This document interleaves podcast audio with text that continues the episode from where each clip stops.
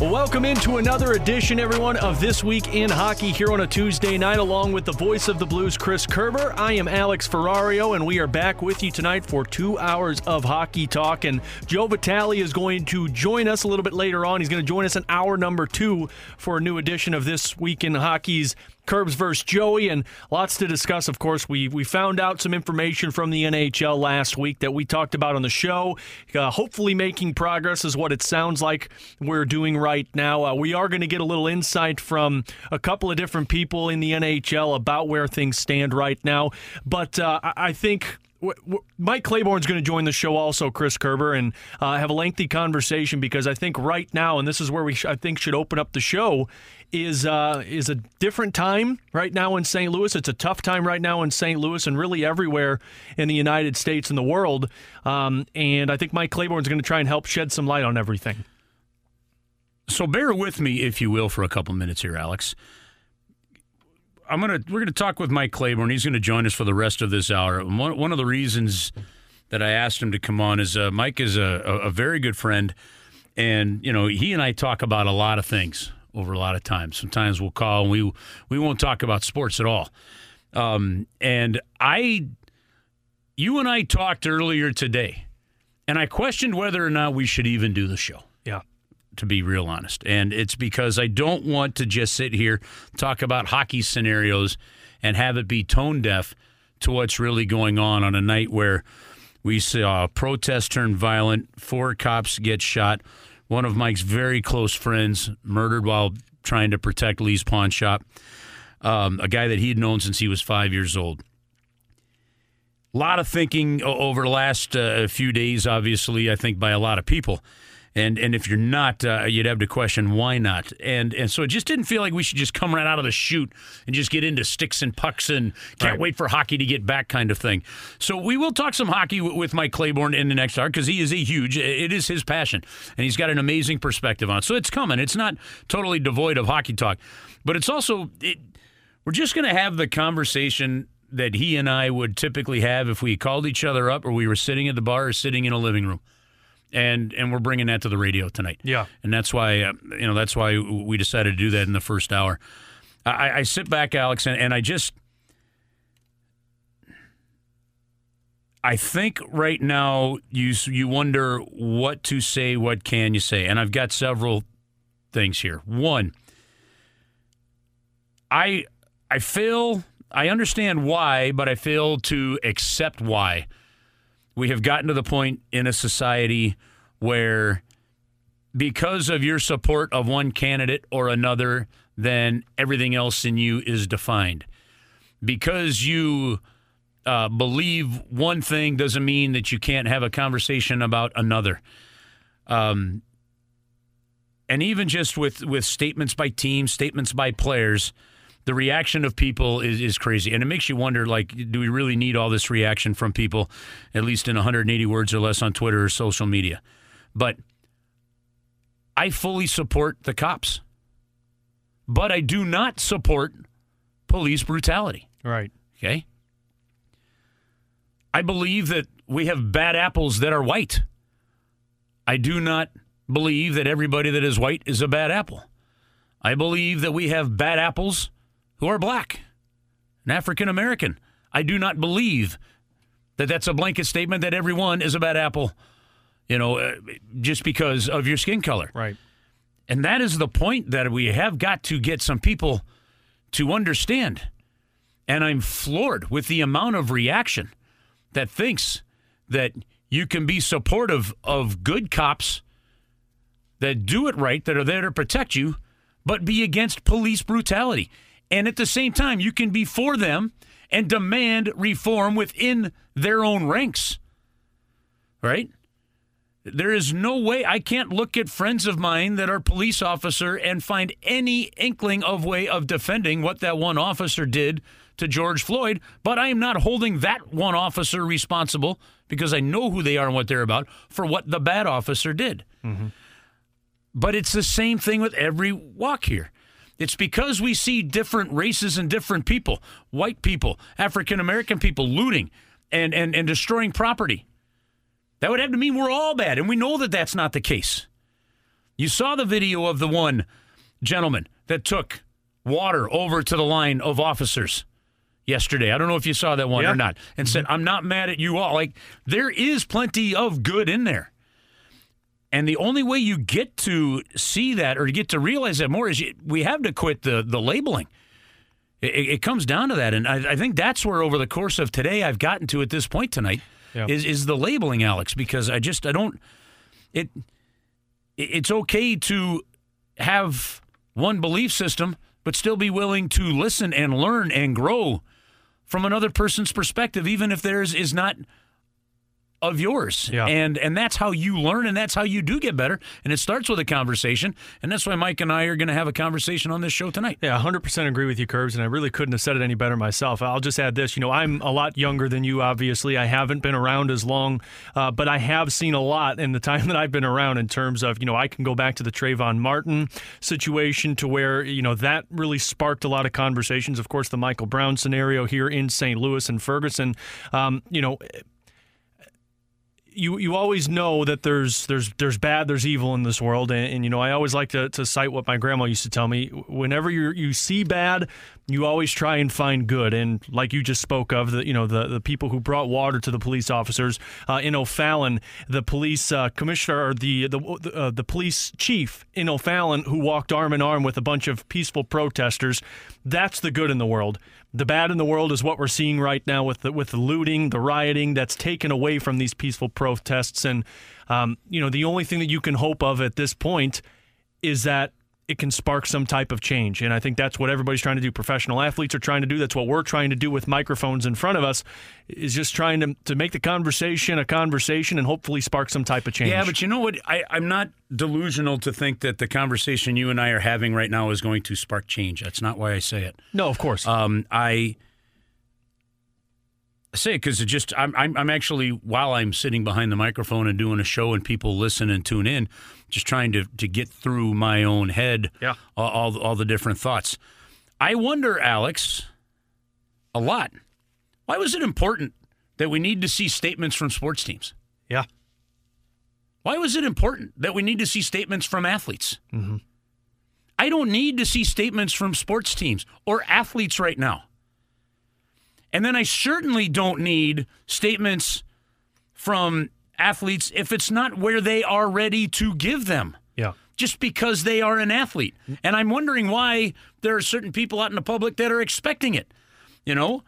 I am not saying why- that why- we don't want it. It's just we're saying that, you know, it shouldn't be forced. No, the statements I need right now are statements of leadership. Yeah. from the mayor of St. Louis, the St. Louis County executive, the governor of Missouri. That's what I need. And I don't see enough strength in the three of them. I haven't seen one bit of unity combined with all three of them mm-hmm. through the pandemic to this.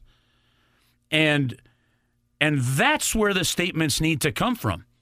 You know, I, I think it's I you want as many voices joining the cause and the fight against police brutality and against racism. Absolutely want it and need it. Yeah. So the more voices you get on that, the more voices we get on that, the better. The more awareness we raise. But then what's the next step? The next step is what do we do with that? And and that comes from the true leadership of it. Uh, it. It doesn't bother me if a sports team does or does not make a statement. It doesn't bother me if an athlete does or does not make a statement. Yeah. It- and and I don't hold it against them if they don't, and I'm willing to listen if they do, because I know what my last 24 hours about thinking about doing the show. What do I say? And I'm not sure exactly what I've said is right, wrong. It, it, it's it's it's it's true feelings, you know. So, uh, athletes are athletes. Yeah. They're paid to play a game.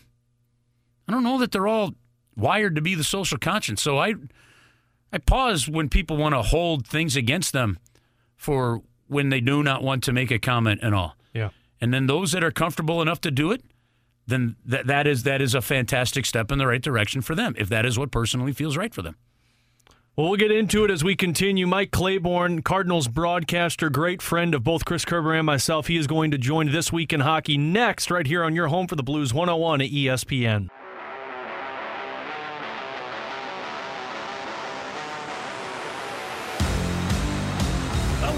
To This Week in Hockey. Uh, Chris Kerber, Alex Ferrario uh, on the show with you tonight. And uh, we're pleased to be joined by Mike Claiborne. Uh, my, my, good buddy Mike Claiborne. I've become a really good friend since uh, my uh, time returning to St. Louis and started in the game of hockey, and it kind of went behind that. He and I were the twin powers on defense in a in a twist and chase media game, which was uh, the worst example of defending the history of the sport has ever seen. Um, but hey, Claibs, uh, I, I, wanted to bring you on the show today. I, am going to be just well. First off, how are you, buddy? How, how you doing? I know uh, I, I, know you're. It, it's been hard on you this week. Yeah, you know, after that introduction, man, it, it's gotten a little bit better. Uh, I, I, I'm surprised you still remember that. You know, I'm really surprised we never got a letter from the National Hockey League asking us to cease and desist. Do you, do you remember that was the game? Yeah, that was the game that the Hansons were in town. Exactly. Yeah, and, and there was a sellout crowd at that at that rink in Chesterfield, oh. and uh, the and the Hansons were in town. They were pulling their hijinks. At one point, I got a great picture with my dad and, and the Hansons too. It's one of my favorite pictures. But at, at one point in time, there's the. Uh, those guys, one team was trying to catch up. They pushed the goalie out of the way. They skated the net to the corner so the other Hanson could score on it. The, the hijinks was good, but the, you and I somehow ended up out on defense. Uh, neither one of us very good at skating. Uh, and at that point, and, and we're looking out there going, what, what happened? like, here? what are you? How did how did this happen? And I can't imagine what those guys on the bench were, were saying. You know. you know what, Chris? You know what? It, we were we were okay. You know, we weren't terrible because there were some other guys who I thought were worse.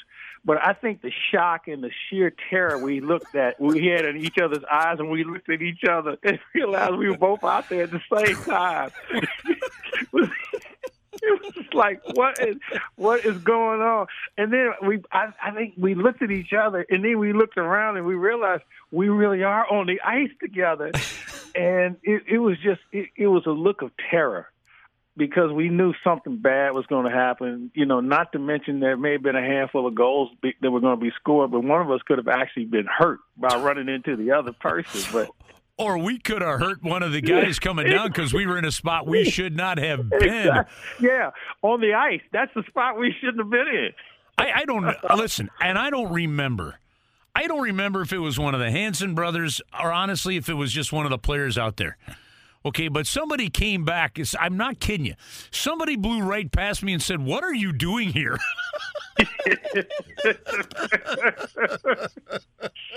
oh, man, that was one of the great nights. But again, I'm surprised that Gary Bettman didn't send a cease and desist letter to ask us not to not are, to tarnish the game. Uh, you are doing nothing to advance our game. Please go home. Exactly. Please go you know, home. We'll give you a lifetime pass to not show up. I mean, it was it was something. But you know what, man? We we you know we had so much fun, and and God bless Kelly Chase for putting that thing on. And uh, I played in a couple of those fantasy camps, and and it's still one of the great highlights of my life uh, being part of that. So uh, man, what a great memory to have on such a challenging time in our lives. And uh, I couldn't think of a better person to talk to than you, my friend. Uh, it's good to visit with you. I'm glad to be part of this. And I wonder what the hell took so long. I've been listening to this show since it's been on, and you guys do a great job with it. I'm glad to be Thanks, part of it. I, I, was waiting for the right moment. Listen, uh, full disclosure for for the fans out there. Um, and I, I, don't think this will surprise anyone that knows either you or me. Um, I, I called up Mike I called. I called up Mike. I, I got. I, I wasn't even sure. If, I wasn't. I wasn't sure about doing a radio show tonight, Claibs. Um, and I and I just feel like this is very different than than if I had a regular show. Like if I was one of the guys, if I was the fast lane, if I if I was BK and and you know in Rivers, or if you know if I was a Rizzuto show, if I was Randy and Michelle in the mornings, uh, you know here on 101, you know I I would feel it, it, it very differently. I just felt I felt that you know a, a normally scheduled this week in hockey show. Um, I, I don't know. I got to be honest with you, Mike. I, I, said this in the opening segment of the show. It, it just didn't feel right to me because, yeah, I could talk hockey with anybody, uh, like we just did, um, you know, but but I don't want it to come across as tone deaf, and I don't want to seem oblivious to, to everything that's going on. And you know me uh, very well. I am I am anything but oblivious to anything that's going on. Uh, I, I feel anger, I feel pain right now, like a lot of people, and um, and I just wasn't sure about how to do a hockey show. So I called up. I called up Mike and, and I said, "Man, you and I always have some great conversations. Well, you know, how do we do?" And you, you said, "Man, let's just go on. To, Let's go on here and let's just talk."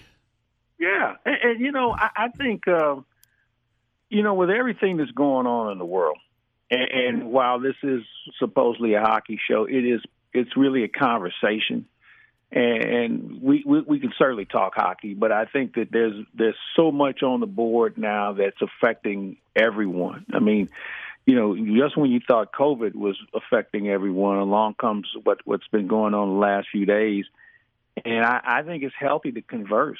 Uh, I, you know, I think it's it's important for people to just talk compared to formulate opinions and some of them uninformed or, or they, they don't know how to express themselves and they don't know how to release themselves and, and just be part of what's going on. Because, you know, some people want to just say, I'm not going to turn the TV on, I'm not going to listen or anything like that. But yeah, you know, just because it, it didn't hit your zip code yet doesn't mean that they won't.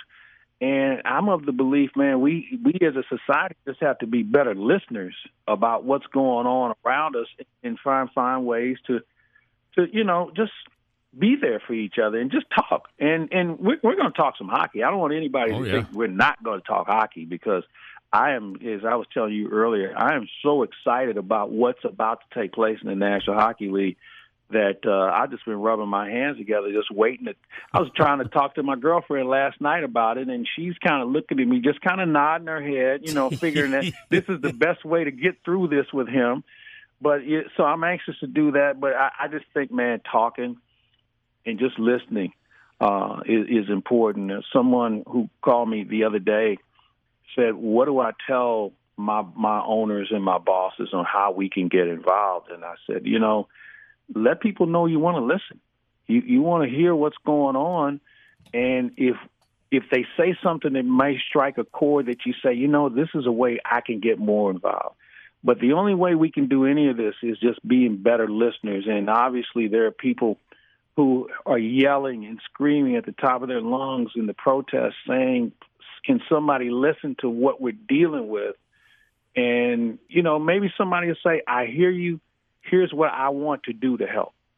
And that's a good start. And, and I'm so proud of uh, athletes in various sports that are speaking out and saying, hey, I want to get involved in this. And we're seeing professional leagues that now want to get involved and teams are doing it because they're part of the community, man. I mean, our community, and Chris, we saw it firsthand in St. Louis last year where the Stanley Cup was not just for people who live in West County or South County or Belleville. Man, it was our cup. It was the entire area.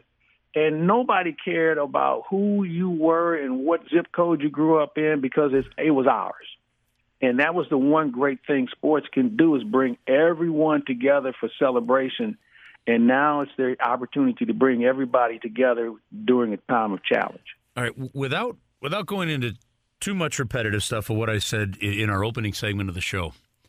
Here's one of the channels. Well, I mean, I've got I got several different ways I want to go right now, Mike, but um, but I want to start on on the sports side of this. I think one of the things that frustrated me in the last two days on this was um, whether it be tweets from members of the media or different people. Like uh, I think I saw uh, it might have been Mark Saxon. Uh, somebody put out there and and he said uh, so far nothing from the Cardinals, and it really got me thinking. Now.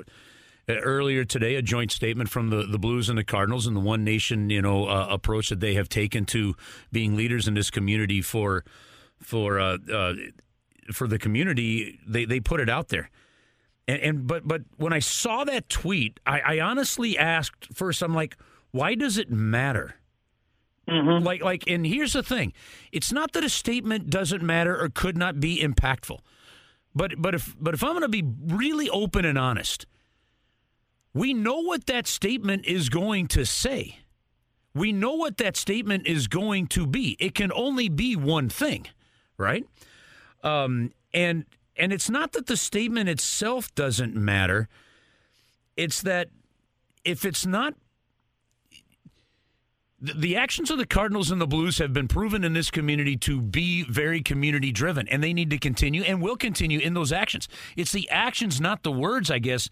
And so it doesn't bother me that I did not see a statement from the Cardinals or the Blues yesterday. It doesn't bother me that I didn't see a statement from players or, or whatever.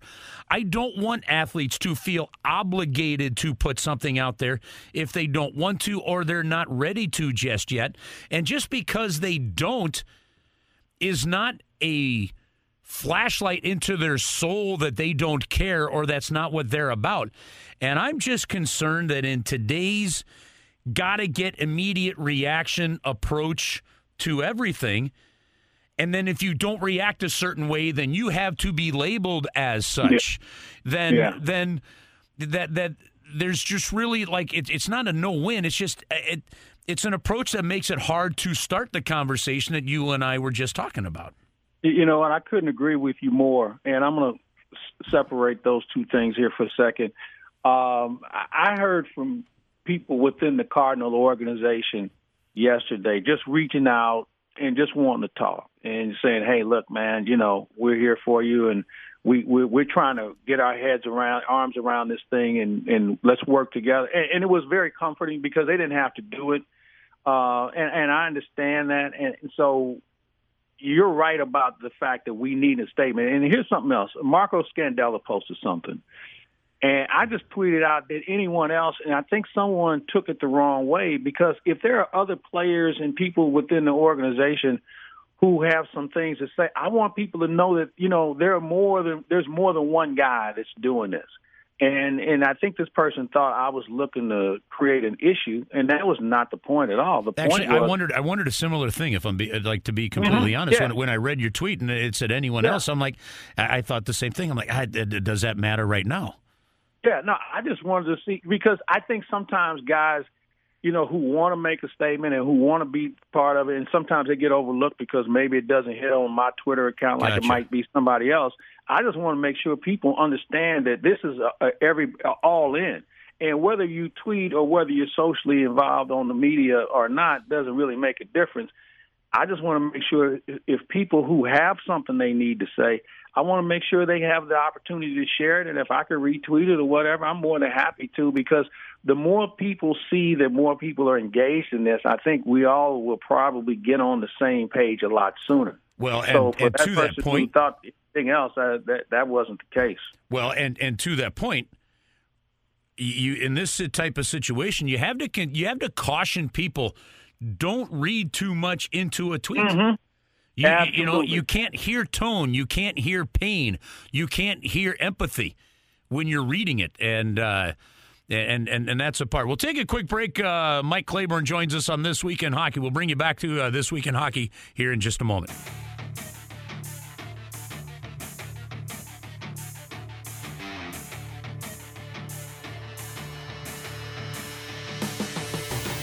Well, we welcome you back into this week in hockey. Uh, pleased and proud to have uh, my buddy Mike Claiborne joining us here as we kind of work through not only some hockey talk, but really what's going on. And uh, Claibs, uh, the role that sports play in our communities is big. And it's interesting to me that as salaries have gotten to where they are, um, as we have gotten older and lost a lot of the innocence that we had as kids, sometimes it's hard for us to relate still to that role model aspect that athletes can play. Do you think that that still exists? It's waning. Uh, you know, there's there's so much that goes into things today. Uh, social media has had such an impact on perception. Um, you know, the relate fans being able to relate to people who make millions and millions of dollars a year. I used to always think about, you know, if a guy made a million dollars a year, and a guy who made a hundred grand a year would have to work ten years to get to where this guy's making in one year. Well, now you multiply that, you know, the multiples are are, are huge. We, you know, we, we're kind of losing that that touch with with the athlete in some regards. Now, on the other side of that fence, I'm happy to see more athletes more engaged in community activities and charitable things that they can try and find a way to give back with it, whether it's, it's time or money. Uh, so there, there's probably a little bit more of a balance there on that front. Uh, but I still think that there's a lot of uh, resentment uh, from fans because of the fact that players have become uh, more independent and, and less accessible in a lot of regards. And, you know, we in St. Louis are pretty fortunate, Chris, where between the Blues and the Cardinals, our guys are pretty touchy feely. At least they used to be before COVID rolled into town. and, and, and, we've been very, they've been very yeah. accessible. And, and I, I'm proud of all of them. I'm, I'm proud of the organizations and how they have you know, raise their hand, say, "Yeah, we want to be part of this community. We we don't want just the season ticket holders. We want people who believe in being together and being part of uh, what the fabric that takes to make a community." So, it, it's it's really a challenging. It's a great question you ask, and I still think we're processing it, and I think we won't really have an answer. A definitive answer until we get through COVID and certainly the, the current civil unrest that's going on in our country. You think it'd be fair to suggest, as as uh, Mike Claiborne and I uh, just have kind of, frankly, a conversation that he and I would have sitting at a bar. We're having it and on the air. You know, believe it or not, folks, we we've actually been at a bar once or twice. oh yeah, several times. Exactly right. let me ask. Let me ask you a, a question here. We talked about having a conversation and it being important, right? Mm-hmm. Uh, you can only have a conversation that's impactful if the person, if one, you listen to the person, you know, and, and not immediately react. I, I, do wonder. It's it's interesting. Before you used to get the news, you would get the news, and it was whatever was presented to you. And maybe there's been some level of bias and all that stuff going on all along, but because without the immediacy of social media and stuff, maybe we didn't see it all right away, right? So, yeah, I agree. So that, that, that could all be part of the, the continued process here. Um, I, I would caution people to have that conversation. Don't, don't have that conversation on social media. Start having the conversation with people you know face to face. Because, Mike, I don't know how you can express a thought clearly in 180 characters and, and get, get the whole point across. Uh, people seem to be very quick to react with anger, labeling, um, and, and, and just to me, oh, you said this, so well, that means you must support this candidate, which means you must believe mm. this, which means you must believe this, and, and there's no yep. middle ground now. Um, I, I wonder, as a white person, how you approach this topic, right? When sometimes the fear is if you ask certain questions, you could immediately be labeled as racist when you know it's not the case. Like we have to, we have to stop with the yeah. labeling yeah. to be able to have those conversations. I guess does that make sense? No, it makes a whole lot of sense. Um, you know, my situation is in, is very unique uh, in my profession. Uh, I'm I'm a, at a lot of events where I'm the only person that looks like me in the room, and it's given me an incredible opportunity to learn about people who don't look like me. And I've made some great friends in, in the business, uh, and I've been very fortunate. And I've also learned about people as well. I think I'm one of those who, and I have conversations with people who politically we may disagree on, but we respect each other. To, and you said something earlier. Listen to the whole thing before you react. I, I think that that's something that we we've got to move forward on and say, hey, look, you know, maybe I'm not posing this in the right manner, but I'm trying to just get to the point. What about this, this, and that?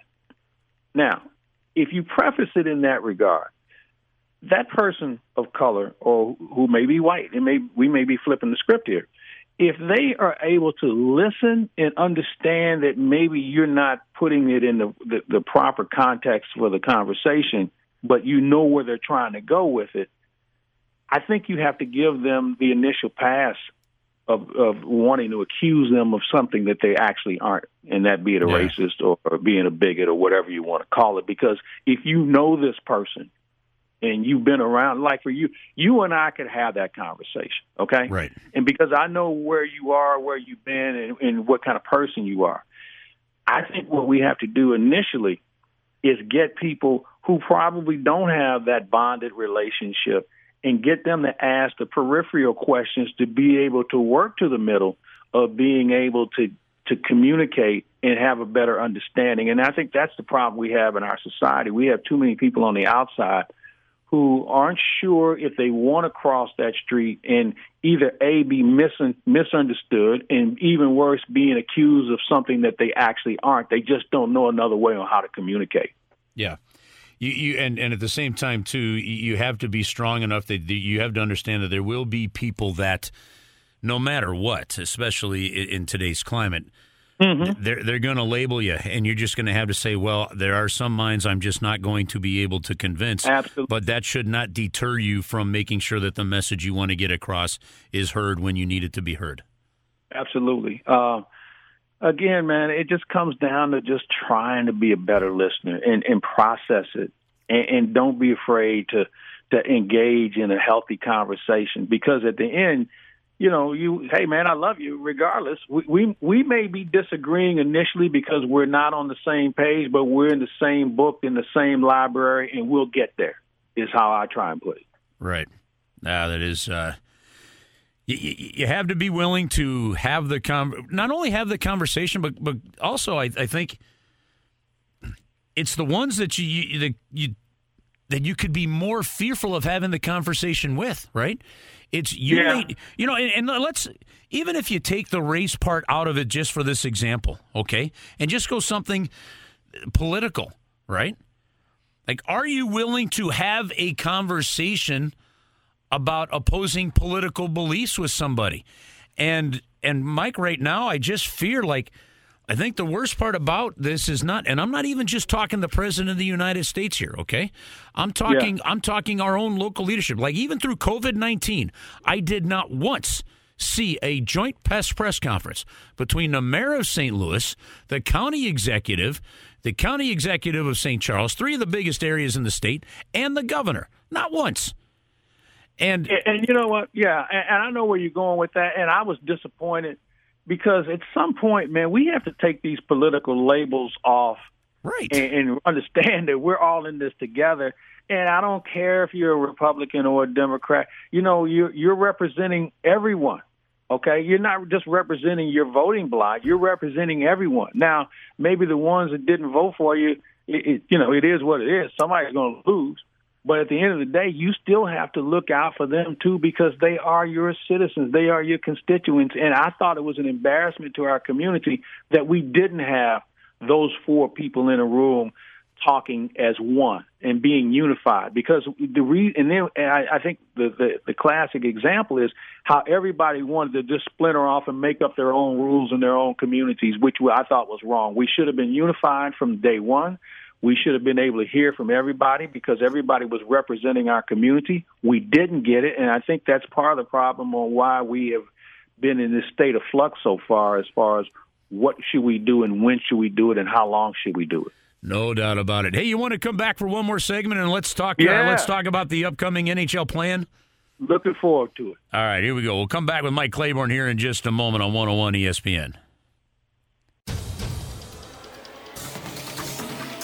And again, we bring you back into this week in hockey, uh, joined by Mike Claiborne here in this hour. And again, listen, my, my thanks to the listeners out there. Uh, I know some of you may have tuned in to sit there, and, and, and I, I, guarantee you there are going to be some who go, What the heck have you guys been talking about? This is hey, a hockey show. Hockey. Yeah, yeah, you're, not right. talking hockey. Look, uh, none of us in this world live in a bubble. And like I said at the outset of the show, I wasn't even sure, like, how do you, and I'm just being open and honest, how do you do a show like this? I, I sometimes just having the conversation. And I, and I learned, Mike, I learned this.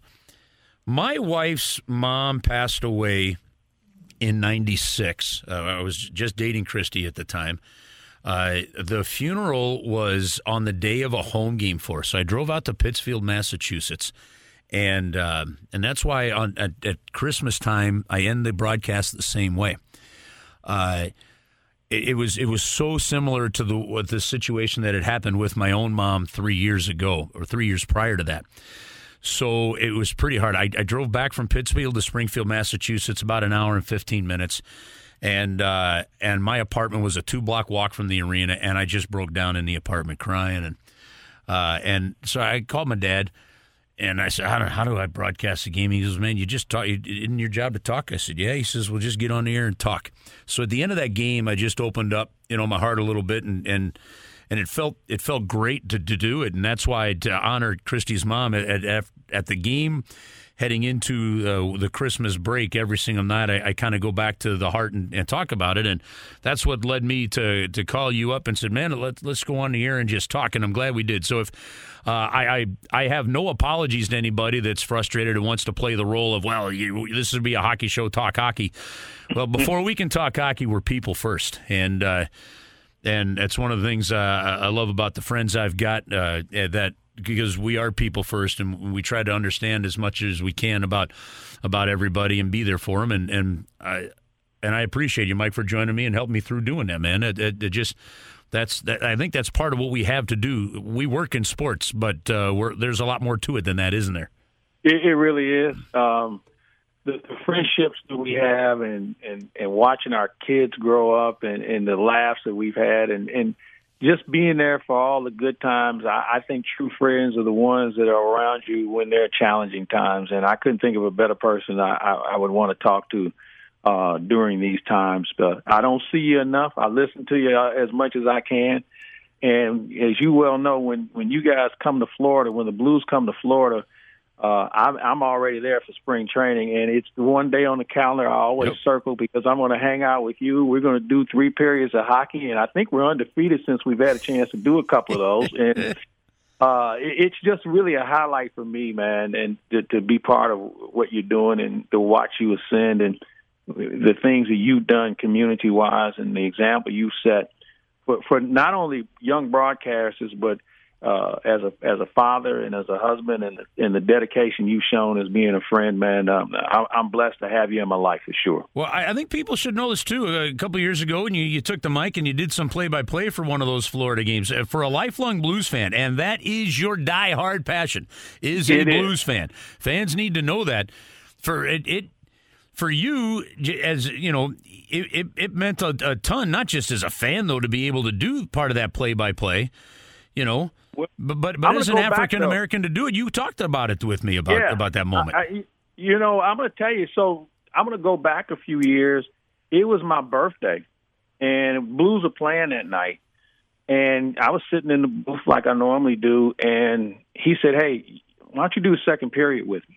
We we couldn't find the other guy. He was somewhere, you know, schmoozing or whatever. But anyway, I did that period. And a friend of mine who lives in New York who who listens to blues games, um, he called me that next day. He said, "You know, I think you might have done something last night." I said, "What did I do?" He said, "Well, you did a hockey game." He said, "I don't know any African American that's done a National Hockey League game." And I started to think, and I said, "Well, I think Bill White might have done something." And so he, he's one of these uh, broadcast historians. He loves doing that stuff. Yeah. And he said, "No, nah, I think you might be it."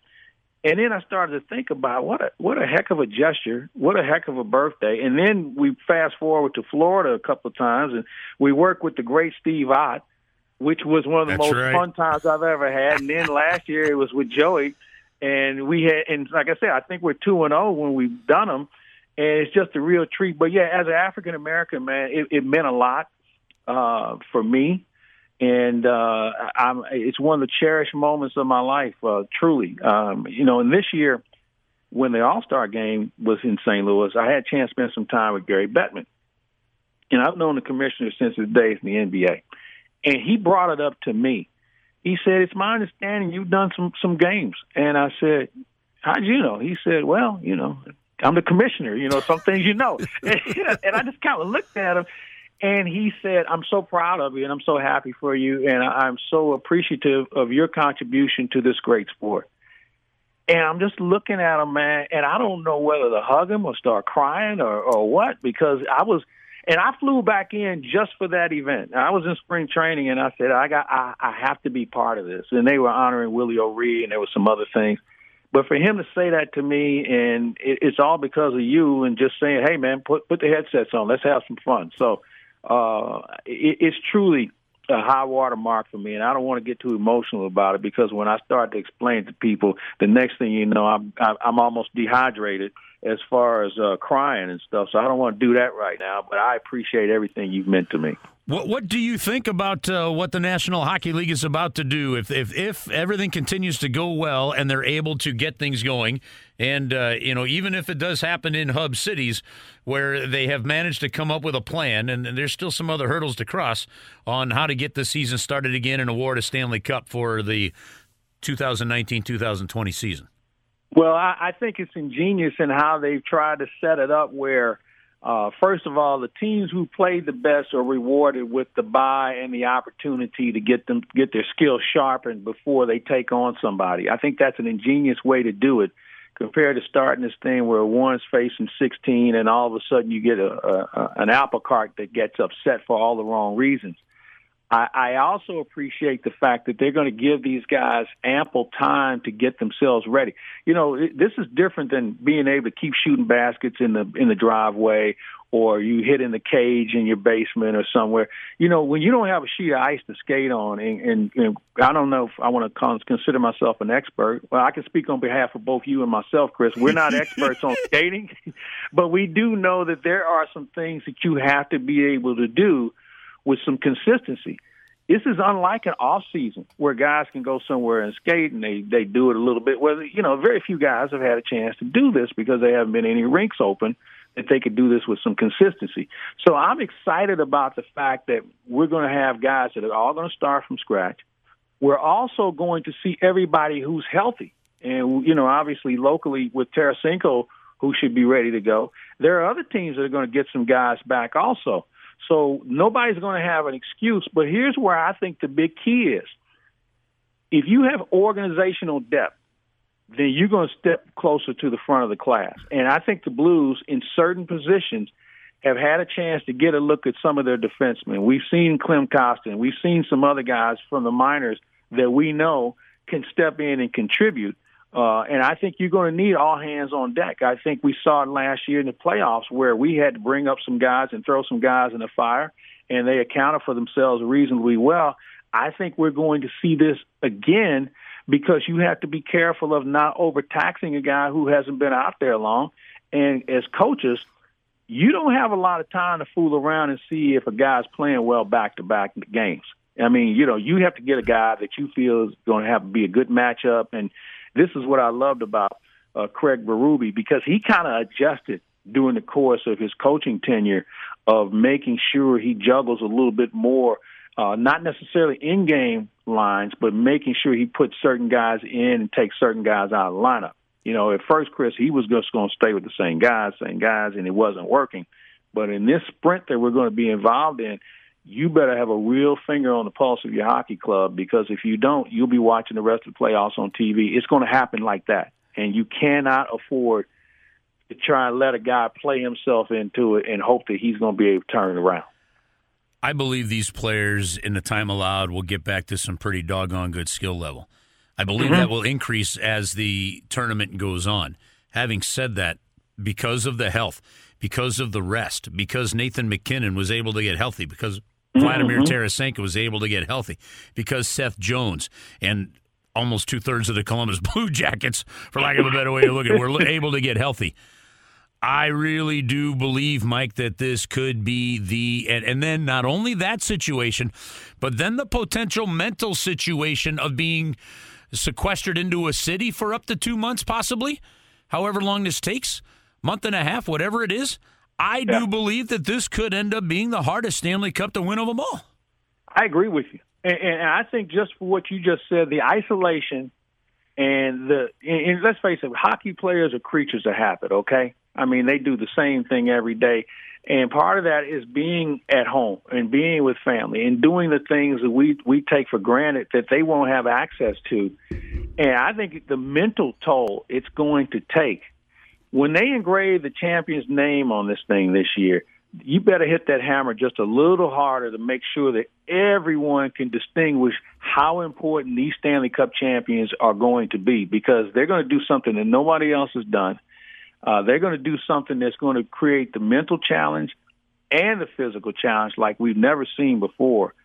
And it, they're going to set the precedent for how this game may look in the future. Um, from a playoff standpoint, from an approach standpoint, because you know you can go back and look at video and say, well, they like to do this, this, and this. Well, I got news for you. They may they may have liked to have done that at one point, but with this guy healthy and this guy healthy and everybody starting from scratch, they may change their approach about certain things. And man, if you don't have a finger on the pulse, as I said earlier, you're going to watch this thing on TV. It's going to be pretty amazing to watch, isn't it? Hey, let me. Let well, me I should say, it's going to be pretty amazing to listen to. Oh, just familiarizing yourself with the rules will be a good challenge for a lot of guys. It's been so long, but let me ask you, what element of the game do you think is going to be the most challenging as far as trying to get back in sync? Is it goaltending? Is it defense? I mean, what do you think is going to be the biggest challenge? Because I, I, I think every element of the game is going to be magnified even more. Along with this, I think you got to be careful not to overcoach. I think it's going to be cohesiveness. Mm-hmm. I think it's going to be cohesiveness. And honestly, even with the depth, if if some of these if the players on whatever one of these 24 teams didn't take some of this time seriously to keep themselves in shape, they just hurt their chance to win a Shame Stanley Cup. Be, well, yeah, and and not even man, not even that so much as just that like that that you cuz you're not going to have you don't have training camp plus then six months of hockey to get yourself into that kind of shape. You've got to be in winning shape right off the bat. And the teams that had more players that did that are the ones that are going to have a better chance. And it may not be the all around best team, but it's going to be the team that, I, in the end, the team that wins this Stanley Cup may not be the best team, but it may just end up being the team that handled all of this situation the best way. And that's why I give the Blues, and I'm not being a homer here. That's why I give the Blues the inside track. And I know the odds makers seem to think there's a half a dozen other teams that are better. But I think the way the Blues dealt with postseason last year, whether it was the hand goal and, and a couple of injuries, and then winning this thing on the road in a hostile environment in Boston against a really good hockey club, I think that they have they have the the foundation to know what it takes to fight through to some things. And the way they make each other accountable and chris you're around them a lot more than me but i don't see guys getting off the wagon too far without somebody reeling them in it, and it could be steen it could be Pietrangelo it could be ryan o'reilly it could be anybody on this club but i love the way players make each other accountable and if they get out of hand, they we've always got Craig Berube, and I don't know. There's not a guy on this team. I, I was telling Otter this. Uh, I said between you, Berube, and Van Ryn, you guys have more combined penalty minutes than the whole team we currently have combined career-wise. All right. Yep. So nobody's going to buck that system. But I really think that in this situation, the Blues' true recent experience is going to give them an X factor that no one else can really say that they actually have. And I think that's why I would make them the, the odds on favorite. Now, you know, they could hit a bump in the road. I mean, somebody could jump up and bite them or somebody could go down with an injury. But I think from what we saw how things ended, if they can start off the way they ended, I think it's going to be pretty hard for somebody to win the Stanley Cup from the St. Louis Blues. Claibs, great talking with you, bud. Uh, thank, thanks for joining me for, tonight on the show, and uh, you know, let's let's just keep the conversation going and doing what we can do in our community to make sure that people not only feel that they have a voice, but then also know what to do with that voice. I agree, my friend. It's great to visit with you, and I would say to all all of our listeners, hey, just be a better listener. That's a good start on how we can get things fixed around here, and if we can do that, then the next step will be we'll get some problems solved and uh, more importantly, we'll have another parade that hopefully I'll be able to come to. Curbs versus Joey. That segment where we find out how Alex is going to mess us up. That's coming up next as we open up hour number two of This Week in Hockey Next. That was Mike Claiborne joining us uh, with a great perspective on sports and the world right now in the first week of this week, uh, first hour of This Week in Hockey. Hour number two coming your way next on 101 ESPN. Welcome back in, everybody, to another edition of This Week in Hockey here on a Tuesday night, along with the voice of the Blues, Chris Kerber, and Joe Vitale. I'm Alex Ferrario, back with you for another edition of I Just Like Putting Myself Through Pain. Can That's I name the name of it? Can I name the show this week? Uh, no, that that doesn't work. Joe, I, I don't think I like putting myself through pain. Was what we called this, was it? No, it definitely wasn't that. I don't know what it was, but it wasn't that. I think I remember what it was because I have it written down. Okay, well, what was it? Alex's a moron for another week? I believe is what it was called. Which I thought it was something about he can't. He doesn't think that 18 inches. Is Guys, Yeah, you got to something. throw the whole thing in. guys, can I address that? Because so I left. Wait, wait, wait, wait, wait, wait, wait. What is the actual name of the show? It was. I, I swear I wrote down Alex is still a moron for another week Because because he doesn't know how many. Because he thought that feet, 18 inches was three feet. Yeah, that's the whole name. So Okay. I left. That's it. I left the show Tuesday night, and for anybody listening, you can go back and listen to the podcast on 101ESPN.com. I left the show Tuesday night, and my dad always listens live. Uh-oh. So I call him up and I said, "Do you hear?" He goes, "Yeah, I heard." And usually, if he doesn't respond after I say, "Do you hear?" with like, "Oh yeah, I thought it was a great show," I'm like, Uh "Oh, he didn't like something." He goes. How the hell did you go through high school and college, get your master's degree, and not know what 18 inches was? Jesus. I said, Dad, I apologize for uh, embarrassing the Ferrario name. Um, and I understand if you never want to talk to me again. but it didn't get there. But long story short, we're back for another edition of Alex is Still a Moron. Here's the difference, though, fellas. I have a notebook. I have it written out so that I don't mess this score up. You guys can't get into my head, and I think we got a fun game this that only took that only took him like seven weeks to do that, Joe. I know. I tell And you then- what. At least you're getting organized. But listen, curves can still get in your head, Alex, regardless of how many true. papers and pens and different colors you have. It's okay, true. listen to uh, Joe. Before we do this again, um, I I would like it in honor of Alex's dad to at least pre-game here throw out a potential post-game name. So the way it works, folks, is uh, Joe is kicking my butt for quite a while there. Um, I'm trying to get back in and even, and I'm, I'm back within two, I think, of them. Yeah, it's 5-3. All right, so. Um, uh, so the, the the winner gets to name it. Well, the last two weeks we've ganged up on Alex a little bit, but Alex has earned it. So It's true. um, I, I think. I I think Joe. One of the names we should consider, no matter who wins this week, is "We are sorry, Mr. Ferrario. we are doing our best with him." Or maybe we're sorry, Mr. Ferrario, all your tuition money went to nothing. Okay, all right. We'll That's look a at, better one. All right, we'll look at both of those. All right, Alex. What's the I game? hope all my alma maters are listening to this one right now. So this week, and this was a great article that came out. They ranked the 31 goal songs from each team in the NHL. So after they score the goal, we all know the Blues is you know the Blues go marching in, or most recently it's the uh, the Urge song I believe that puts it together. So I'm going to play a team's goal song, and you're going to guess the team. Love it. All right. All right. I mean, you guys are in these stadiums. You hear goals. It's not like you shouldn't know what these are, right? Oh, I, th- I think I could probably go 0 for 30 on this, Joe.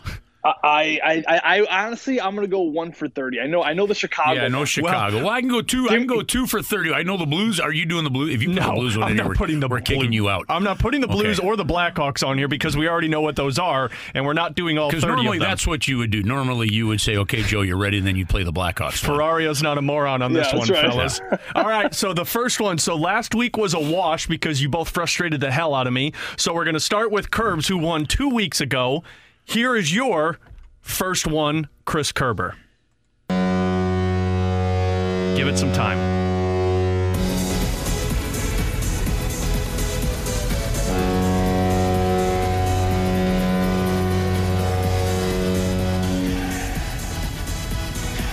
Uh, Florida. No, Damn. San Jose. Good guess. Good guess. I was gonna do a beach town too. I, Kern- I, I wouldn't have done that Kern. Craft 400 was the song called.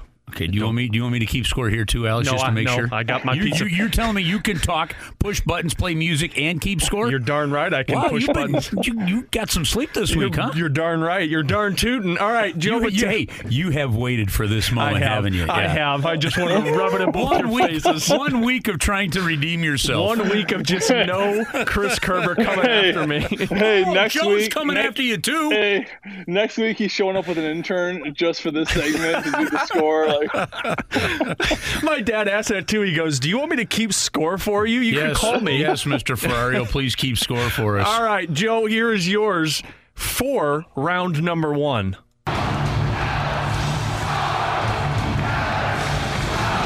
It says their name in it. What he did? the Vegas. Oh my God! Really? I couldn't oh, hear. I couldn't hear what it said. Play that again. But, Oh, Star. Oh, it's the Dallas Stars. Yeah. Hey, you still got it You s- wrong. You s- okay? Yeah, that is true. He still got it. Right? Uh, Let's But be honest you just here. played a goal song with the the team name being said in it. Hey, you and know you what? wondered like Curbs, if the cards drop in your direction, you would have had that. You could have been up by one. I would have actually felt like it was totally unfair for Joe if I had had that one. Sometimes Yeah, I couldn't. I couldn't hear what they said until you played it back. That's yeah. That's actually pretty Okay, good. that's pretty funny, Joe. But Joe, I like uh, Joe. But uh, you know what? I'm still going to pick on Alex for that. I'm Yeah, leaving you course we alone are. there. All right, here we You, go. you guys, you guys could rename the show after that that idiotic spoof of mine right there. All right, here we go. Round two. You ready, Curbs? Yeah, of course you are.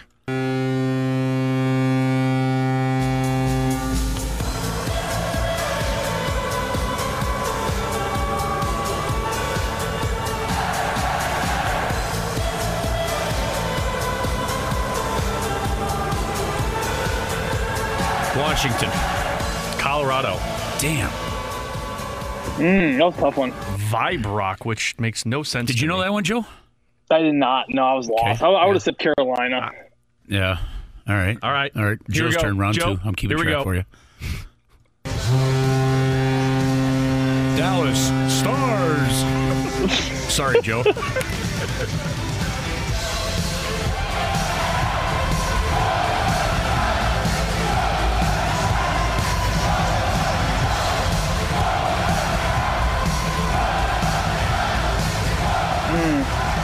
Kind of sounds like an old building, something in the Nassau Coliseum, the, the Islanders. Do you know Curbs? Uh, I don't. It's Vegas.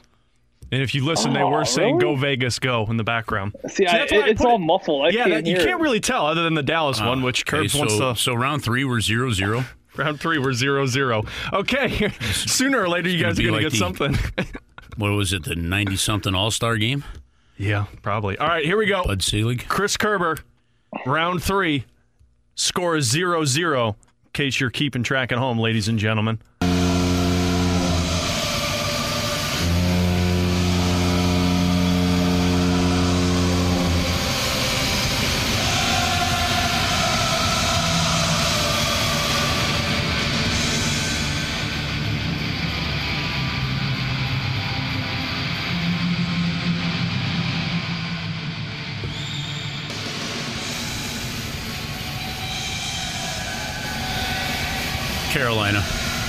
Anaheim. Damn it. Sounded like an empty building. It sounded quiet. Yeah, you, you're, You know, you're that's- smart. I honest to God, that's why I was thinking that. Technically, it Yep. was. It an sounded empty like building. there were echoes in there. Technically, it was an empty building. All right. You know, you know what? Like in all honesty, like, like keep this in mind here, okay? Mm-hmm. Like the moment the other team scores a goal, we're still talking. Like we don't I know. necessarily hear these songs, right? Right.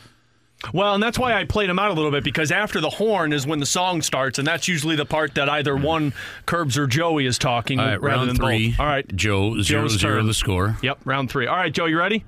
Oh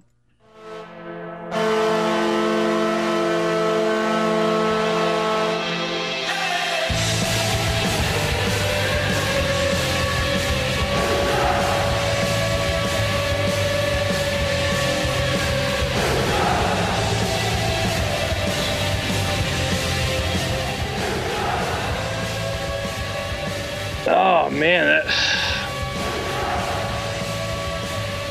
kind of sounds grungy. Is it Vancouver? No, it's the Devils.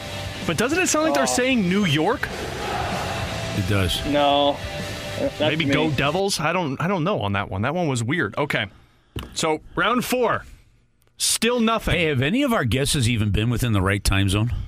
Uh, just, I just Tough one. Yeah, the San Jose one, didn't you? No, I said Oh, you Florida. guessed- No, he said Florida. Yeah. Yeah. And there's Alex's moment of Yeah. the game. Hey, San Jose, wasn't that? No, no, no. That'd be Pacific time zone. Florida's Well, I, in the for- east. I forgot. To be honest, I just Yep. don't listen when you guess. So, all right, We, we, there we go, Joe. We got to him. not yet. I'm keeping score correct. We got- correctly. we got 'em. It's zero zero. It's round four. Here we go. Can you name all the time zones? No. Yeah. No. Try it. Pacific. Okay, so you're going to go west east. Yeah, that's yeah. interesting. Okay. Mountain. Okay. Central. Yeah. East. And then Oh, there's another one. Oh yeah. I don't- Canadian? Jesus, dude. Mountain? No, I would say Canadian? mountain. Canadian. Canadian Yep, that's zone? it. Yeah. That's it. We got it. It's good enough. We That's got good enough. Canadian. See, I need to learn not to answer questions from Curbs when he asks questions. I'm the questions here. Come on, guys. Where are you? We're in the Canadian time zone. We're in the Canadian. It's close enough, right? All right, here we go. Curbs, your next one.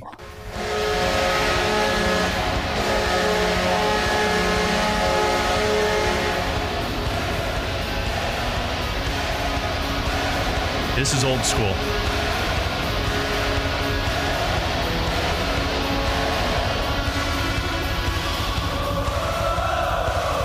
Oh. Okay.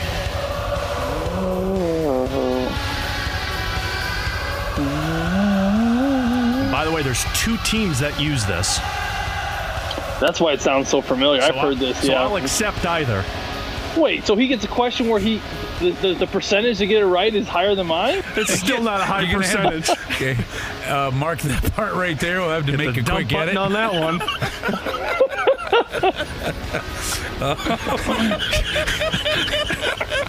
this game's gotten him using coarse language. Um, Okay. I am going to go with. Uh, I'm going to say, since it's a little old school and not a lot of creativity, I'm going to go with Ottawa. Nope. Dang. Wasn't either of them. Joe, do you have a guess? You, you Wasn't can't I- steal. I'm just curious. I was thinking I was thinking Rangers. Nope. Minnesota Wild and the New York Islanders. Which Oh, the the, Islanders. the, The the Wild use that, huh? The Wild use that, which I thought. I didn't know the Islanders All right, use it round too. are we on here? So we're round four. So that was Curbs' Okay. Joe. All This is your shot here, buddy. okay, Ready? I'm ready. I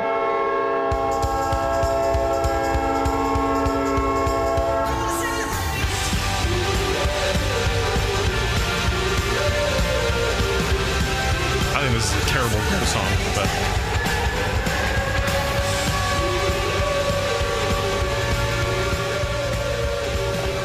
It's, it's got to be a it's got to be a coast it's got to be a coast team. I'm gonna say. Um, the Florida Panthers? nope. Winnipeg Jets. What? Yeah. Oh, Didn't you guys ever hear the goal when you spent the series there? We are talking when the other team that is one of going you is talking. The other one should be listening. We're listening to You- each other. Usually, Curbs is I'll finish it and start writing, and then I'll like start talking, Well, mumbling something. When the season and when the season starts back up, now you guys will pay attention.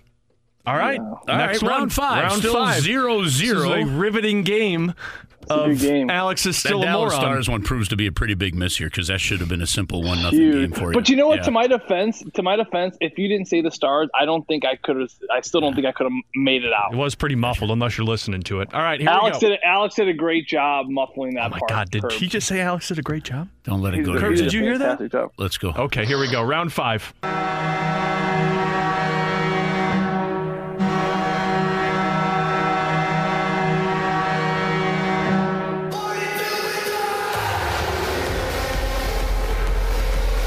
They've used this for six years.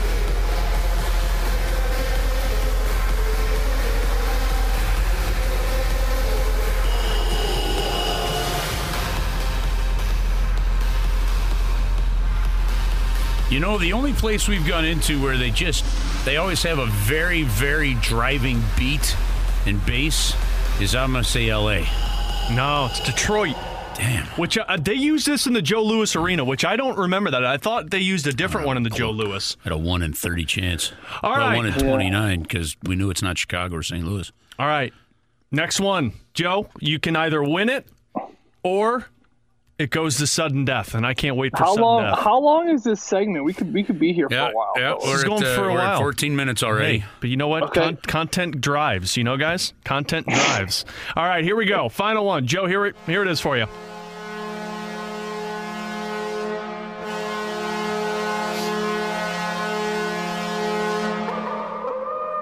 Oh yeah.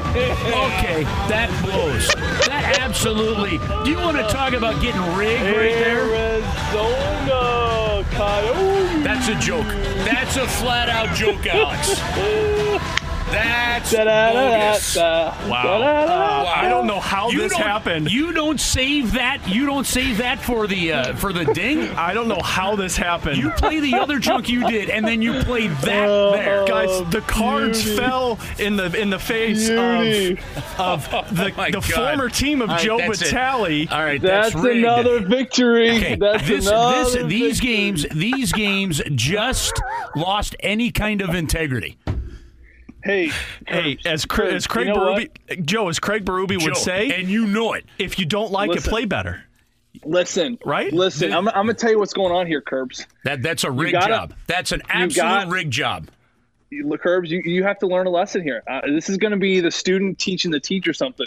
You got to take care of the people that take care of you. Alex gives these questions, and if you're going to push him around, he's gonna he's gonna rig it so I win these these Wait, matches. weren't weren't you weren't you the one that named the, the first show that Alex sucks? Or, or Al, you're, you're the Yeah, but I think you- you're a little named it. harsher. Well, that actually- is yeah, that's unbelievably. I'm that, just- that is- hey, that's brutal. hey, that's cards- so brutal. It ain't even funny. The cards fell that. Here's what the no, tying no, no, one no, no, was. no, no. There's no cards. That's rigged. No, there were the cards. There's no cards. cards. There's no. I- If there were cards, you would have randomly picked them. That was not a random pick. I randomly picked ten names. No, that's they just what a labeled that flat way. out joke. If you It's a could have seen, game. if you could have This is a seen the round. smile on his face, Curbs. as he's oh, hitting that. man. Curbs, if you wouldn't have if you wouldn't have gotten in my head last week in the wash, you would have gone second, and that would have been your guess. So, so what, what you are what you are trying to say with that smile on your face to a poker player was you had oh that's awful. Well, this week- and game is over. well, this week Joe Vitale comes All right, out Joe, victorious. you get to name it. Joe, if Oh, you would like to name it properly, I'm gonna name it. I'm gonna name it. Um, Alex is a great host with amazing questions moving forward. that's phenomenal. We are we are the, phenomenal the series is officially nixed. No, it's We, not. we cannot. We, Oh, we you cannot. can't we can, series yeah, 'cause we cannot. losing. I will not. I will not play a rigged game. you can't nix the series. Well, then you then you mixed. you have mixed. you have to show you have to show integrity next week. What you just did was complete utter lack of integrity, and you knew it going in. You you should have seen the look on his face, Joe.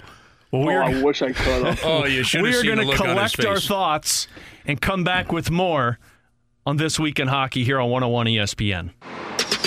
Welcome back into This Week in Hockey. Alex Ferrario and Chris Kerber with you here on a Tuesday night. Don't forget, plenty more hockey content coming your way this weekend.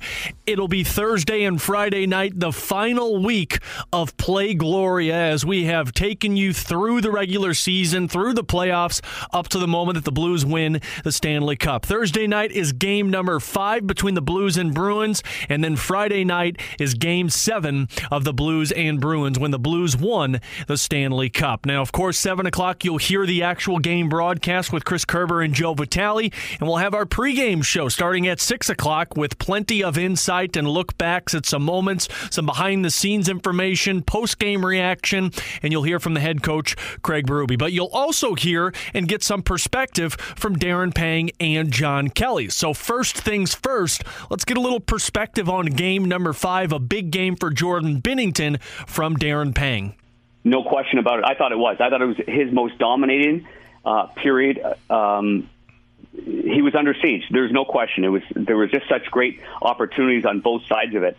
Um, there was a couple of saves that, that Jordan makes that uh, they were flat out superlative. That's just the bottom line. There's there's saves that you make when you're a goaltender that you, you must make, and then there's others when you can sprinkle in um, something like you know what what he did early on in that period. That was it was phenomenal. It's you know kind of led me at that point, um, even though he was losing games lopsided. That was the most important period, Game Five in Boston, and that's where he showed for me. He put himself right back into the Conn Smythe Trophy talk right there, um, overshadowed by some great plays from from Ryan O'Reilly. But uh, there's no question that if you don't get that kind of goaltending on the road, uh, you know, in in what everybody says, Game Five is the most critical game uh, on your way to a Stanley Cup win, and, and certainly Jordan Binnington was was unbelievable there. But uh, I thought the pace of the the game, I thought the uh, the opportunities, the physicality, I, I, I just thought it was just a phenomenal first period. Uh, Panger, there's some kind of roster factors of Game Five that were fascinating, and of course, the Blues had Barbashev and Sundqvist, you know, uh, back in, in the lineup, ready to go. Those guys were hitting. I mean, uh, 17 of 29 Blues hits through two periods of play were pasted onto the Boston defenseman. But after Game Four, after the St. Louis Blues beat the Bruins in St. Louis 4 to 2 on game 4. Let's face it, it was another close game until Schenn scored that empty netter in game 4. But Cassidy decides to scratch David Backes. He moves Danton Heinen up with Krejci and DeBrusk. He moves Acciari up with Coyle and Nordstrom. And because of the injury to Zdeno Chara, and then Grzelcyk, who they thought might be able to get back in there, was unable to return, they end up dressing seven defensemen in this game. Uh, mm-hmm. Do you think that that played a role in somehow how this game ended up working out? Well, yeah, because I think they were getting an awful lot from from their fourth line. I think, uh, you know, David, you know, he, he's still a physical guy and he, and he can still plow up and down the boards, but I don't think they had much of a choice in this decision. With when, when your captain Chara says, "I'm playing," well, you got to protect the house. I mean, if he goes down early uh, or can't finish, I, I mean, you're stuck with five. With the way that the Blues were I mean, just I mean, six defensemen after him. With the way that the Blues just put pressure on him, and I, I, the third pairing of, of the Bruins, not not very big either. So I, I just think that he was maybe ultimately it would have been better off for the Bruins for Char not to play and and still maintain that you know the four line game and the right. six defensemen. But you know it's hard. To, hey, it's, it's hard to tell your captain, hey bud, you're not going to play this uh, in, incredible game five. And when he did you know, when he did sit on that bench, when he did come out on the ice, it was it was it was pretty um, it was pretty incredible the emotions that were going through the building. But I've seen it a million times, Curbs, that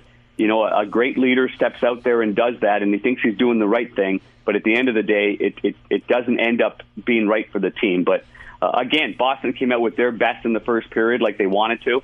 They were denied. They got good goaltending. Um, uh, boy, oh boy! I, I, I remember Krejci. Didn't he make an unbelievable save in that first period? Yes. Uh, yep. He did. Uh, Petro had a wide open net. Right. And Krejci came sliding over, so everybody was laying everything on the line, which uh, phenomenal drama. All right. Uh, that- and then, of course, Friday night, game seven, the night that the Blues won the Stanley Cup, and a night that John Kelly, I'm sure, has been waiting a long time for. Here's JK's perspective, a little chunk of what you'll hear Friday night on Play Gloria. Well, Chris, really a couple of things. Uh, you know, number one, I've I've told you this before, and, and I've I've mentioned it many times on radio and TV that I don't really compare it because for the Blues to win a Stanley Cup to me was everything. Not to say that when I was broadcasting in Colorado that it, it wasn't a big deal. It was. It was a thrill of a lifetime, especially in '96 when the Avalanche won in Florida. My wife Jennifer was there we flew home on the on the charter with the cup and things like that. But this meant so much more because of of my family and uh, the history our family has in St. Louis, and we love the city and and the Blues fans. So it meant so much more. And, and quite honestly, Chris, the other two times that I had, I had watched my team win in Colorado, we never got on the ice. Um, I wasn't doing reporting on the ice, so this was special for me to go on the ice uh, along with uh, Darren Pang and Andy Strickland went out there and interview the players. And uh, you know, I talked to Tom Stillman and and Berube and some of the parents. It was it was one of the greatest thrills I've had as a broadcaster. Um, because obviously we're not players, we're not coaches, um, but we can just sense in the eyes of the players and the and the families and the owners and everybody what it meant, and you just really can't put it in words. But to be out on the ice, Chris, and I know you came down after your duties were done with uh, with Joey on on the radio side. It was it was just you can't really put it in words what that moment was like.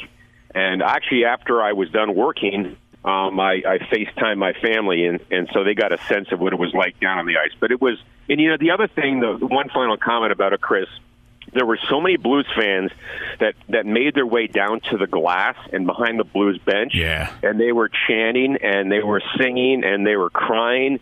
And I'm talking hundreds of fans. And, and that really stuck out to me that, that they all made it down to celebrate their team's first Stanley Cup. Once again, that's John Kelly. You'll hear the pregame coverage of our play Gloria. The Blues run to the Cup on Thursday and Friday night, starting at 6 o'clock, with puck drop of the actual game starting at 7. And again, game 5 on Thursday night, game 7 on Friday night. We're going to take a quick break. We'll come back with more tonight on This Week in Hockey here on 101 ESPN. Winding things down tonight here on This Week in Hockey, along with the voice of the Blues, Chris Kerber. I'm Alex Ferrario, hanging out here until 8 o'clock this evening. Don't forget, we have the Boardwalk Hardwood Floors Behind the Bench show tomorrow night. Chris Kerber will have that for you from 6 to 7 o'clock.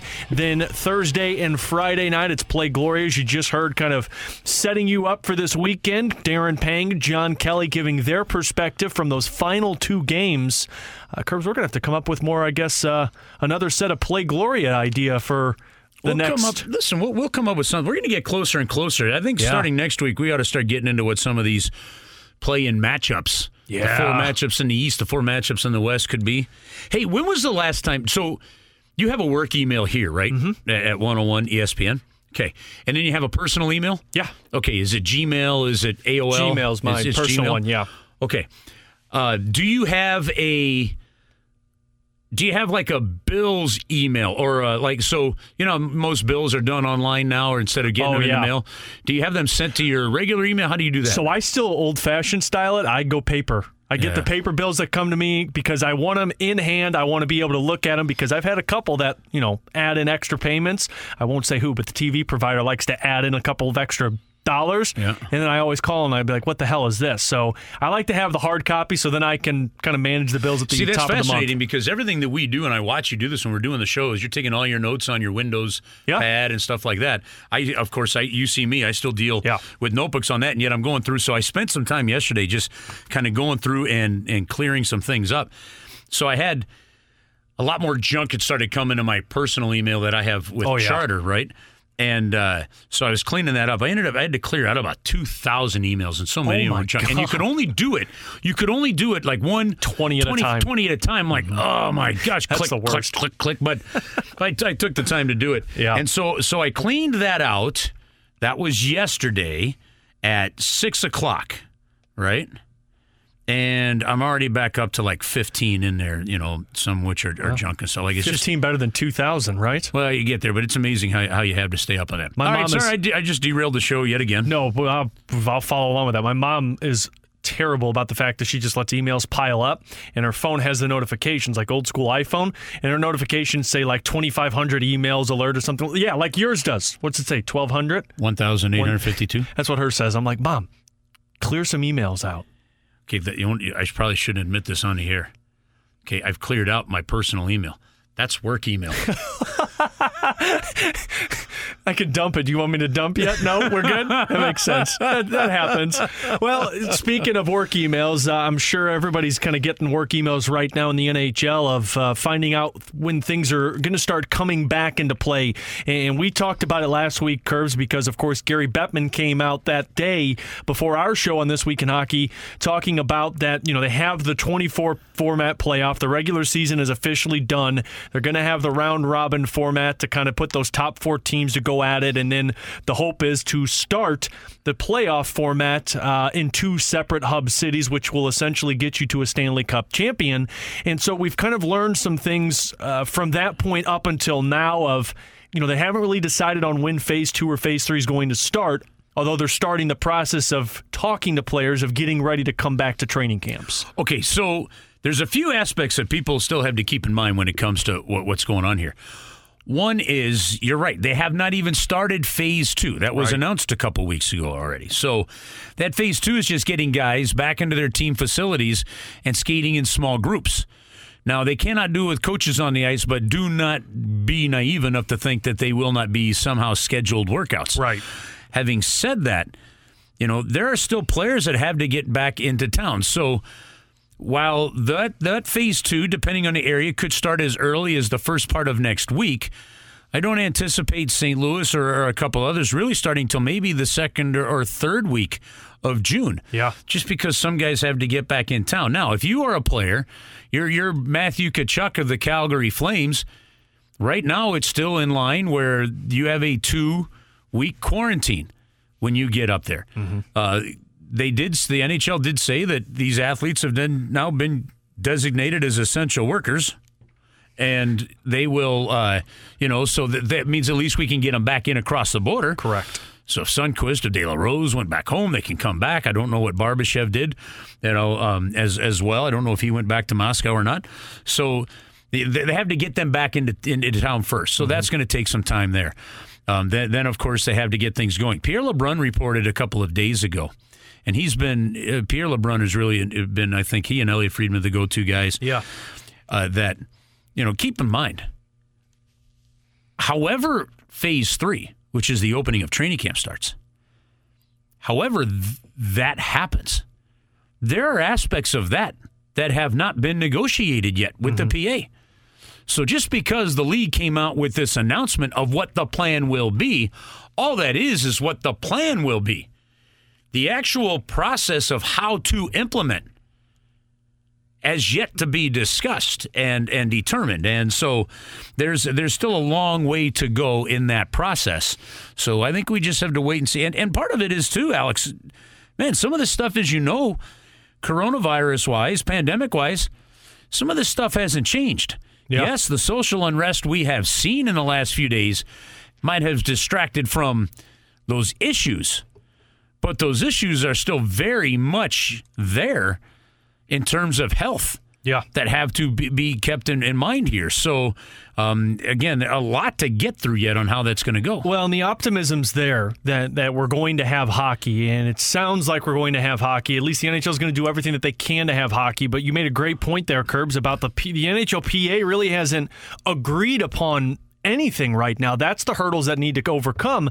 And last week on, on Ribs and BK, Matthew Schneider was a part of the program. Of course, the associate to Donald Fehr on the National Hockey League Players Association side. And he talked a little bit about what some of those hurdles are. Take a listen. You know, getting guys back into the back into the facilities, being able to get on the ice, that's the single most important thing. Uh, that we're focused on uh, in a safe environment, obviously. Uh, there's going to be an awful lot of testing involved, uh, you know, and uh, guys are going to be tested before they are allowed back into uh, their their home facilities, two or three times a week basis, every other day.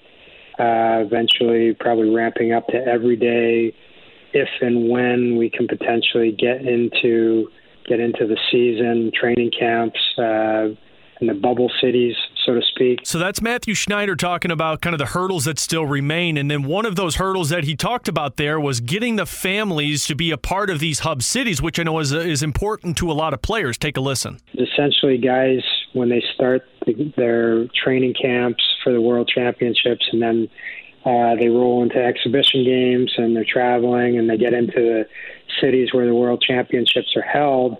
Eventually, their families join them towards the end of the tournament and that's kind of where where we've settled. We haven't had an agreement on that. We haven't had we don't have agreements on the actual training camps, which would be phase three, and then what it looks like in these bubble cities. But conceptually, that's what we've been talking about with guys. So, you know, the first two or three rounds, guys would be there on their own, and then families will join. Obviously, you have teams being eliminated throughout the process. And if anything curbs, uh, I, I, like that idea that Matthew Schneider threw out. And as we wrap things up here, if, if there's anything about hurdles there for hockey players and hockey to return, if families is one of the biggest thing, I really like that idea that Matthew Schneider threw out there. But again, that's all going to still come down to certain safety issues and how you can pull it off. Correct. You know, and so it like like we said going into those cuts, not surprised by that. Uh, there's there is a lot to work through. The good news is there still seems to be uh, great willingness to find ways to make sure they have to get it done. They, they know both sides know that there are going to have to be sacrifices,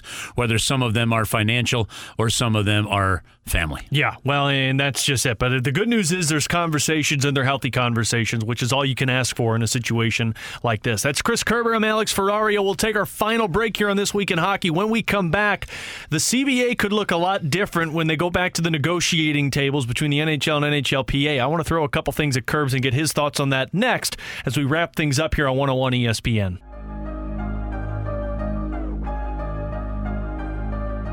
Final time here tonight on This Week in Hockey, along with the voice of the Blues, Chris Kerber. I'm Alex Ferrario, and I want to get into an article that was on The Athletic, and this has been on my on my list of things to talk about with you, Curbs, for a couple of weeks, and it's just we haven't had the opportunity to do so. But uh, about two weeks ago, Craig Custance put an article out in The Athletic talking about seven different CBA changes that NHL team executives had discussed, and of course, that CBA is up after next season, so those conversations are kind of already being had between the NHL and the NHLPA. So I want to throw a couple different of, of these scenarios at you, okay. Curbs, and just get your thoughts on them. Uh, first thing that Craig Custance brought up that could look a lot different in CBA uh, are signing bonus limits now we and we've seen a lot of signing bonuses like with the Toronto Maple Leafs, um, even with the St. Louis Blues with what they did with Brayden Schenn's extension. Um, but Craig Custance talked about how you know they could turn this around majorly in terms of like a fifty percent max signing bonus. And the reason that they are doing that is that what's happened is because one one of the ways for players to avoid one of the issues was long. Let me let me start this over. One of the issues was long term contracts, right? And then how you spread them out. But a player doesn't want to agree, to example, for a fifty million contract over a ten year period, just to use simple numbers, right? Only to be bought out after year seven, and then lose a majority of that final fifteen right. million that they were due, right? So the the way to do that is you started to see these massive signing bonuses, whereas. And, and they saw it. You saw it with Mitch with, Marner, with Shea Weber. You saw it with Mitch Marner, right? Um, these are bonuses where basically it makes it really hard, really really hard for teams to sign. So okay, well your salary cap hit might only be 8 million, but the amount due is actually 15 million. Yeah. And I think they're trying to to level the playing field on that a little bit. So with that being said, another one that that Craig threw out there was flattening the contract annual salary. So basically rather than paying, you know, a front heavy loaded contract to a player and you backload it so when they're older they're not making as much money so you can make some other things work, there at least the discussion that Craig Custance threw out there is what if you you flatten it to where, let's say, you make $35 million over seven years, it's not you get 7 million in the first front part of it and then you get backloaded lower. It's $5 million every single season. Uh, yeah, I just don't see the players going for that because, and, because and, of what you just spoke well, of. and honestly, I don't see the owners going for that. And one of the reasons you don't see the owners going for that is you have teams in the past like Arizona and others that have needed contracts like that to to be able to get to the salary cap floor. You know, it's one of the reasons Joe Vitale was traded for Pavel. Pavel Datsyuk's contract. Yeah, you know, is that that counted against the cap, but they didn't have a certain they, they didn't pay right. it because of the insurance aspect. Why Chris things. Pronger so, ended his career, I believe, as an Arizona as Coyote. An Arizona Coyote from uh, the Philadelphia Flyers. So, um, I that would actually, to me, a, a something like Craig suggested there is going to hurt clubs immensely because one of the reasons that they started to at least allowing teams to keep some salary is because you had to find a way to be able to get out of a bad contract, right? You know, a little bit, and it was it was Burke that, that really started to kind of to get that ball rolling there, because you had no way then, and a bad contract could kill your franchise for ten years. So yeah, you say, well, don't sign them, and it's not that easy. Sometimes they just go bad. Yeah, and and and so I I, I would think that would be way too punitive of an idea. Well, a great, a great example of that, the contracts just go bad. That David Clarkson contract, which I still remember to this day, when he was originally signed, he was coming off of a phenomenal year. I believe he was with the Columbus Blue Jackets, yep. or if I'm not mistaken, and he w- he signed the contract with Toronto, and then look what happened. He had an injury when he was with Columbus that carried over to Toronto, and he was done for. So that's just something that you really right. can't control in that. Uh, another one, and again, this is an article that Craig Custance put out on the Athletic. It's great, just seven different CBA changes that we could see in this negotiation. Uh, a contract term limit. So rather than a, a team can sign their own player to an eight-year extension, and then another team can sign that player for a seven-year contract if he's a free agent. Talking about doing away with that and just leaving it wide open for players? Uh, you know what? I I don't like that idea. I do like the idea that gives the player an incentive to stay where they are at. Yeah. You know, uh, a max contract if you stay could be eight years, and and I think it gives the team that has already spent a ton of money and in most cases brought you along.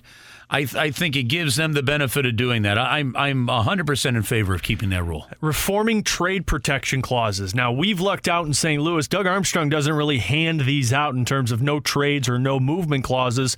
But if you go through and, and Craig puts an article on here, you know, a lot of teams have an awful lot of no trade clauses, meaning that they can be moved, sent down to the AHL, but they can't be traded.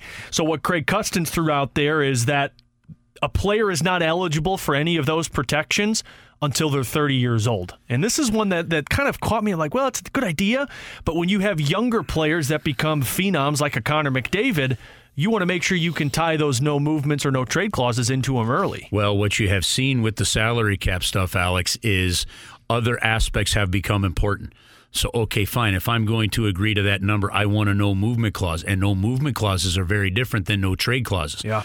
Like you said, a no trade clause, you could put a guy on waivers, he could go down to the minors. A no movement clause, you cannot even put the guy down to the minors and, and bury that contract. So I don't believe the Blues have any no movement don't. clauses. Uh, They, they do have different types of no trade clauses. There's modified where the team could, you got to give me 10 teams where Patrick Berglund, his agent fumbled on that one, right? So um, this, this, now this one is, is a real fascinating one.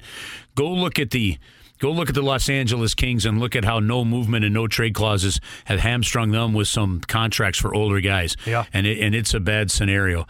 Um, I, I could see that. Uh, I have a hard time seeing the Players Association agreeing to it, but I, I would not be against somehow limiting those if possible. It's really fascinating if you look at it too. Uh, so there are four teams in the NHL that have nine total of these contract modifications. The Blues are one of them, but they don't have one no movement clause. They have five no trade clause and four modified no trade clause. Four no movement clauses for the Arizona Coyotes, two no movement clauses for the Tampa Bay Lightning, and the team with the most, the Minnesota Wild. And you talk about a team that's kind of stuck right now in neutral. That's the Minnesota Wild. And that's why some general managers have gotten themselves into trouble where, look, if you have one or two guys, if you have one or two guys that control their own destiny, that's one thing. You end up with a whole handful of them, and changing the makeup of your team could be a real problem if you have to do it. So we don't have a lot of time for the rest of these, and if you want to check this article out again, it's on the Athletic. Craig Custance did a phenomenal job with this, but I want to throw this one because Craig thought this was an intriguing idea, and I do as well. Compensatory draft picks, meaning that owners are trying to find different ways to get comp draft picks and some type of deals with players and trades in certain scenarios so that they can accrue more prospects in their system rather than just having a couple of draft picks in the draft. Um, oh, I don't know. I, I look. The problem is, is we don't see enough later round draft picks getting Yeah. making it up to the National Hockey League anyway. You see a handful of them that I just don't know what the impact of that truly would be. Yeah. I'm not. I don't know how that would is going to benefit a lot of teams. Do you think it would be beneficial for the NHL if they short, shortened the draft in terms of rounds? Like the NBA. Well, they, they, it used to be longer. I think they've shortened it well enough. yeah. But I mean, Yeah. the NBA only, I think, has three rounds in the draft, maybe only two rounds in the draft. And uh, but you Still not to- success. Okay, but you're you're also talking about a roster of 12 guys, right? 12, 13 guys. yeah, I guess that's true. You know, hockey teams are double that. Yeah. You know, and then there's no there's no minor league prospects in in, in the National Basketball Mm-hmm. Association. I know you got the D League, but it's not even and and and minor league hockey is nowhere near the level of minor league baseball system. You see minor league baseball wanting to contract teams Right. already. So I don't um, I, I I don't know how that would greatly impact it. I, I do think the one thing I'd be curious to see if coming out of this current situation and the economics of sports being exactly what it is right now, I'd be real curious if, at some way, shape, or form, each team was given one contract that has a certain amount of exemption towards the salary cap. Meaning If like a not- buyout? uh, you you have a designated guy. You and it has to be each year that if you designated that guy's no, not a buyout. So like if you designated Vladimir Tarasenko now, then X percentage of Vladimir Tarasenko's salary from now until the end of the contract uh, does not count against the cap. Oh, wow. Okay, but it only works for players you currently have under contract. It mm-hmm. cannot work for players that you sign as a free agent.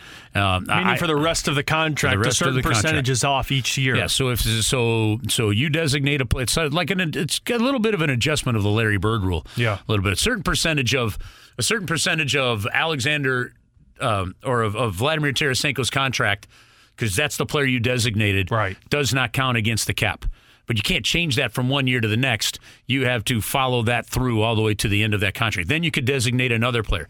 But that other player has to be under contract. You cannot designate a new hmm. contract as it. I, would be curious to see how that would go. I'll tell you what, the interesting conversations are going to continue even after they start a season back up in the NHL for the CBA and moving into next season. Curbs, another great show as always. Alex, thanks for the great work today, man. Appreciate Definitely. it. Definitely. And a big thank you to Joe Vitale, of course, being a part of our Curbs versus Joey segment. We'll be back with you next week for an all new episode of This Week in Hockey. And don't forget, Curbs has got Behind the Bench presented by Boardwalk Hardwood Floors tomorrow night from 6 to 7 o'clock. Chris Zimmerman will be a part of that program. And then And Friday night, it's Play Gloria, the final week of Play Gloria, as we bring you Game 5 on Thursday night and Game 7 on Friday night of the Blues and Bruins matchup. For Curbs and Joey, I'm Alex Ferrario. Oh, a big thank you to Mike Ryder for his help as well. Have a great rest of your night, and we'll talk to you tomorrow here on 101 ESPN.